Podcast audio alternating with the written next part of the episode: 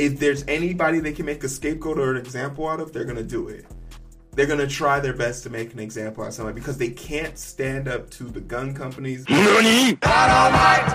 Dynamite! Um, all right, let's get into it, shall we?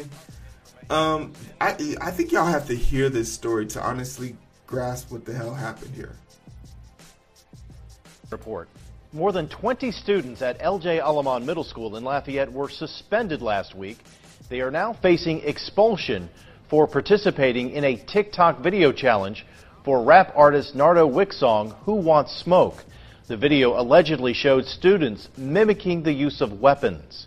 News 10's Rodrika Taylor spoke with two parents trying to push for the school to change its decision. Rodrika. Yeah, Mark, this has been an ongoing issue.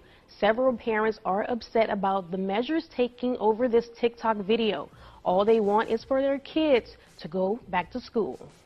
And I just feel that the school board is just trying to um, make an example out of a certain group of kids, which is unnecessary they should have received punishment, you know, suspension, but expulsion is extreme. One parent says several students were expelled for making hand gestures of a handgun in a TikTok video. A message from LPSS urged parents to talk to their children about the consequences of their actions. Quote, parents are strongly encouraged to have important conversations with their children about appropriate school behavior so that they can remain in school. I think if it was targeted towards someone, then yeah, I mean, it would be a threat. But in the instance that it, it happened or the video was made, it was mimicking a video, it was in fun. Both parents believe the punishment does not fit the action. I do not feel that expulsion was um, the go to consequence. I, I feel like it's extreme and unnecessary because there were no threats made to the school. They believe this will impact their child's education. This is very disturbing because eighth grade is a leap year. So with them losing instruction from their homeschool for 30 days, I feel like this is going to set them back. They hope their child will be given a second chance at their education. Initially, she didn't think it was that serious. Of course, she's you know, a middle schooler, but now she sees the severity of what she's done. These parents say they are hoping for a change. I'm hoping they revisit, um, you know, the decision and maybe change the code.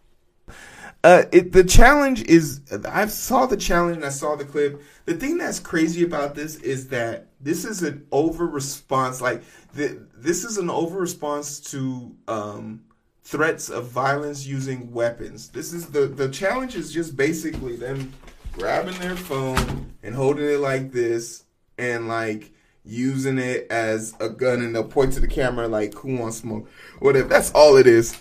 It's a oops i think i messed up my camera doing something. It's a very simple challenge. It's a very non a non non-select challenge. It's just crazy to me that like this is this is this is all an overreaction. This is that's all it is to me. It's an overreaction to people who don't feel comfortable or feel safe being able to um, call out what the big issues is, which is there's a gun issue in in in our schools, but because we can't sum up the courage as a collective group to just be like, hey, let's do something about these guns in schools. If there's anybody they can make a scapegoat or an example out of, they're going to do it.